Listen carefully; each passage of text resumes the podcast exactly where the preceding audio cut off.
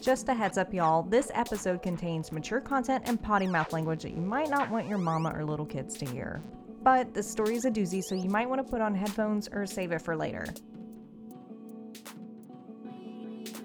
Welcome to the All Y'all podcast. I'm Chris J. And I'm Sarah Abear. Chris and I produce All Y'all independently in Shreveport, Louisiana, and we record it at the Cohab Podcast Studio. If you are interested in creating your very own podcast, you can visit cohab.org to arrange a tour of this very cool studio space. I feel like a pro podcaster It here. is very fancy feeling. It's nice.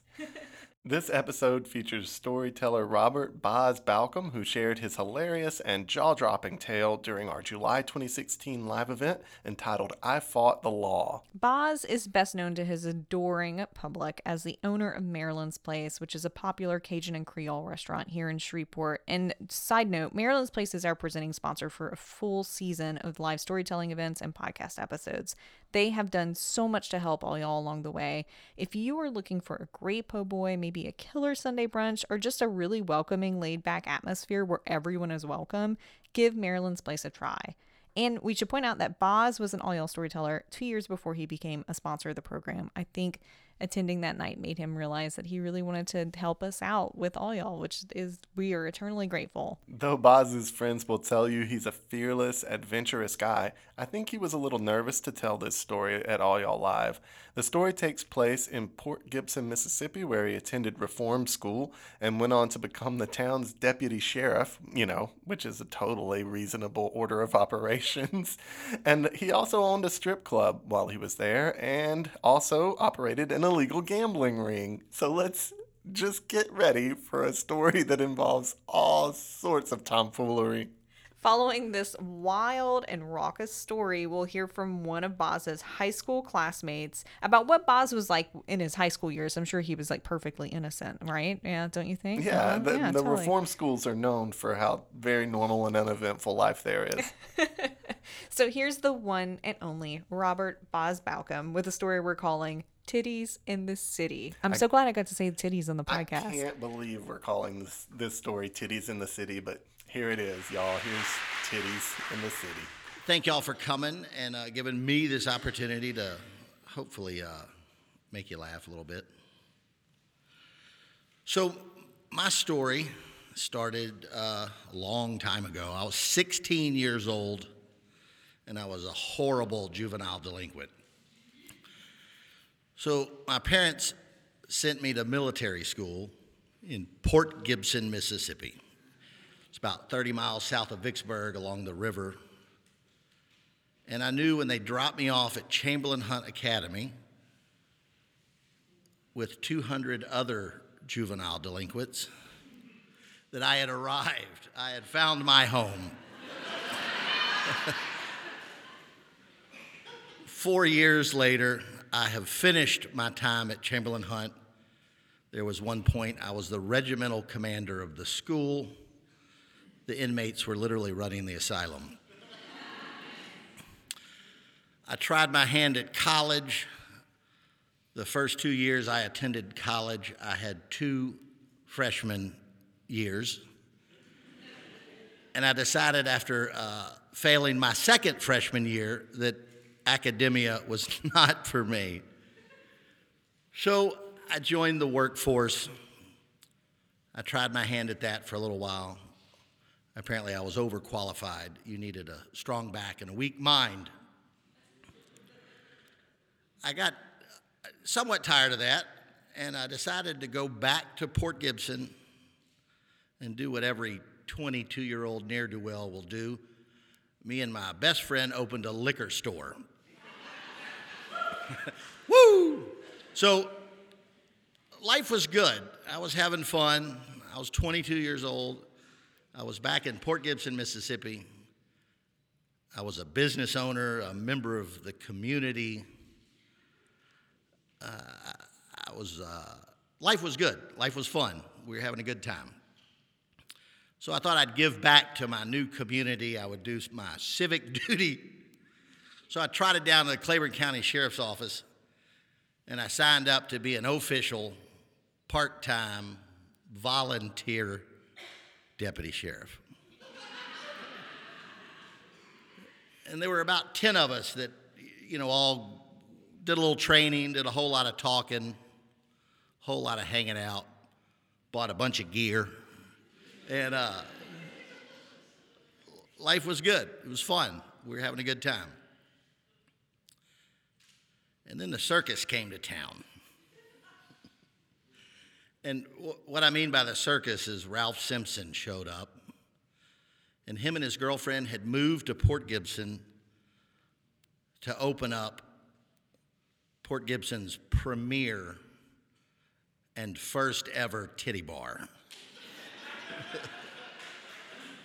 and I thought that was a fantastic idea. And Ralph was this 50 year old con man. He had, you know, he had a very colorful past, let's put it that way. And he and I were instantly uh, friends and comrades. And I owned the liquor store, he owned the titty bar. It seemed like a natural progression. in Mississippi, you cannot sell booze out in the county, but you cannot have titties in the city.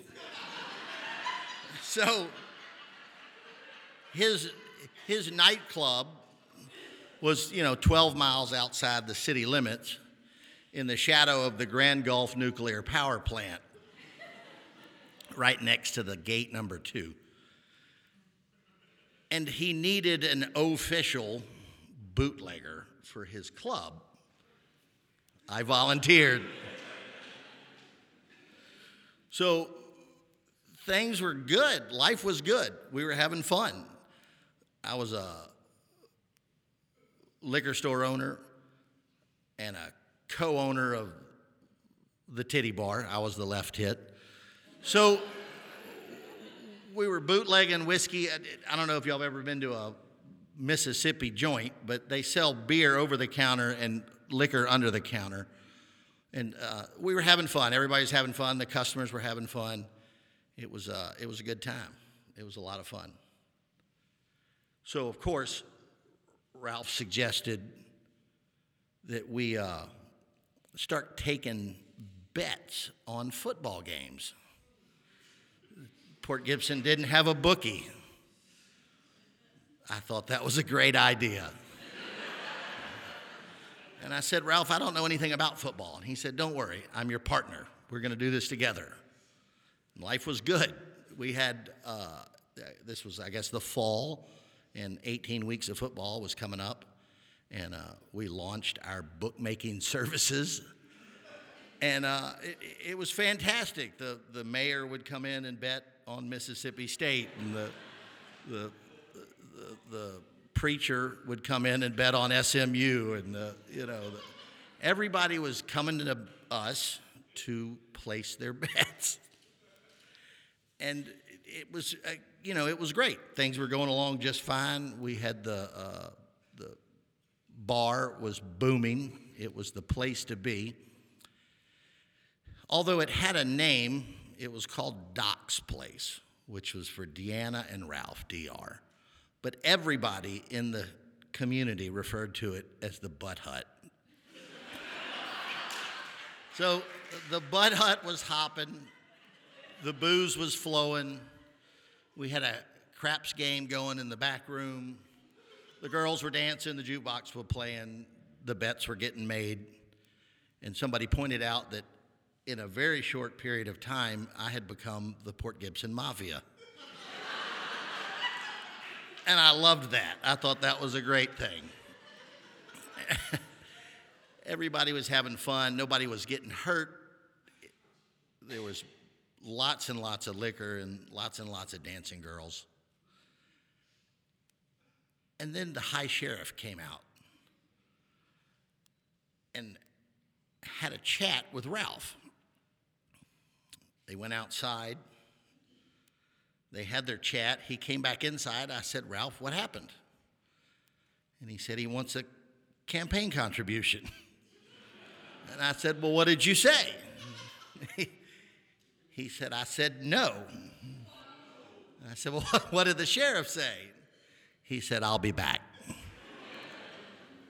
Well, you know, we, we kind of tightened up the operation and, and, and we waited around and waited around. A couple of weeks later, uh, the sheriff won his election.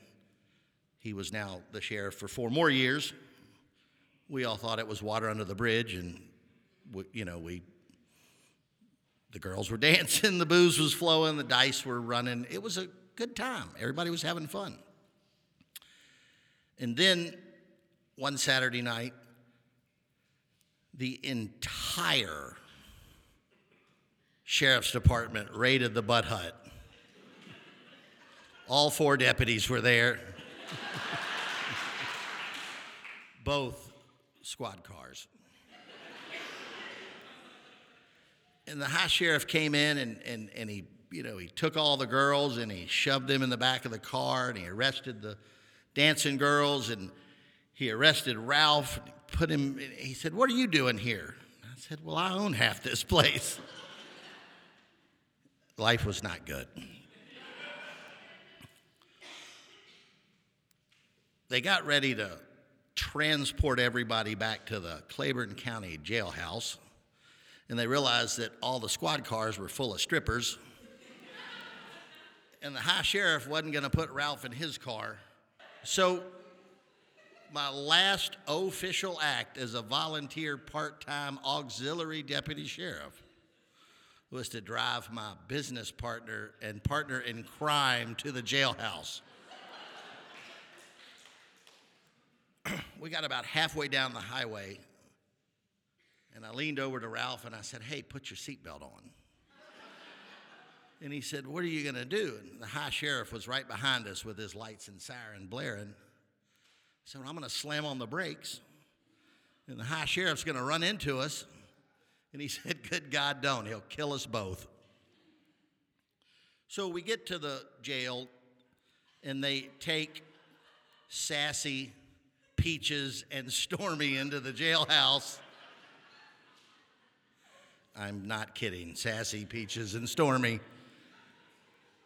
And they take Ralph into the jailhouse he goes in the back room. Campaign contributions were made. Offenses were forgiven. No paperwork was filled out. And he did not receive a receipt. But an hour or two later, Ralph comes out of the back of the jail. And I'm there waiting. And I said, What happened? And Ralph told me, Well, you win some and you lose some. Boz telling his story at All Y'all didn't go unnoticed by his former classmates in Port Gibson. In fact, some of them traveled to Shreveport just to see him tell it live. A few years later, Boz hosted their class reunion, where we caught up with one of his classmates. But before we hear that brief interview from the Chamberlain Hunt Academy class reunion, which was wild, yes, wild, we want to take a moment to thank our sponsor, MacCentric. MacCentric are Shreveport's Apple premium service provider, and they can service and repair all of your Apple products using genuine Apple parts. But they go beyond other repair centers and fix little things as well, right down to polishing your iPhone's case before they put it back in your hand. Learn more about MacCentric and the services that they provide at www.maccentric.net. All right, here's Betsy Wilson discussing her memories of Boz Baucum during their time together in Port Gibson, Mississippi at the Chamberlain Hunt Academy class reunion. We caught up with her just before a really great 80s cover band, the Mullet Boys, that's Boys with a Z. They took the stage, and uh, so I asked her, hey, do you know how Boz got his infamous nickname? Yeah, so he had that raspy voice like Char- like Bosley off of Charlie's Angels, and so it, it just stuck. I don't know how it stuck. It just stuck. So, and like so, people now, even here in Shreveport, that have always known him as Robert, will still call him Boz. Yeah, oh yeah. I had no idea where that's where that came Yeah, from. so it was a it was a high school thing, and it just stuck. It. But when he said something about I, I've, I've joined in on the strip club, I was like, Boz, I don't know how this is a good idea. You know, like he owned a liquor store. He told y'all that, right? So he and his friend owned this liquor store. I was like, how does that make sense? Because you like liquor and you're going to own a liquor store. And I mean, you know, now Boz doesn't drink, so y'all don't know. Like, I mean, I knew Boz was gay then when he started getting into the strip joint, and I was like, how does that make sense? Like, tell me, what, what made you think? He was like, like progression. I was like, okay. so, who goes to? I, I bellied up to the. I mean, of course, I'm gonna go, but it was kind of a sad one because I mean, Port Gibson, Mississippi. I mean, you're not gonna get the quality. You're not gonna get New Orleans there. I'm just saying, giving you a Limited talent pool. Yeah. Mm-hmm. very limited. Bless their heart. Thanks to Boz Baucum and everyone from the Chamberlain Hunt Academy class reunion for letting us crash their party, which featured, like Sarah said, a performance by a hair metal cover band called the Mullet Boys. It was just a great night. I had so much fun. Thanks again to Marilynn's Place Restaurant as well as MacCentric for sponsoring this episode. And remember that you can stream our collection of podcast episodes online at allyallblog.com. You can also find out about upcoming live storytelling events, sign up for our email newsletter, and more. I promise you, you will find something really cool on our website. We're also on Twitter and Instagram at All Y'all Podcasts, and we would love to hear from you there. If you liked this story, please share it or just tell us. Just at at mention us, All Y'all Podcast. I loved it. We're not hard to find. No. You can you can track us down. Lastly, if you've got an incredible true story that you think you'd like to tell at an upcoming All Y'all live storytelling event, reach out to us. One topic that we're seeking stories on is mental health, as we're gearing up for a fall 2019 live event on that important topic. We're searching for stories about times when you felt like you were losing your mind, as well as journeys through mental illness and wellness, and other perspectives on the loss and regaining of control. We are looking for storytellers, so call the Storyteller Hotline at 318 582 0665. Leave your contact info and just a brief synopsis of what your story would be about, and we'll be back in touch. Again, that's 318 582 0665. Thanks for listening, y'all. Be kind to each other out there. Just like high five someone when you see them. Just be like, hey, We need it right now. Just high five someone for doing something awesome. just say, you look, you look great today. You look freaking awesome. I, you look beautiful. You are radiating today. Have you been standing near a nuclear reactor? Because you are glowing. you should go get that checked. Thanks, y'all.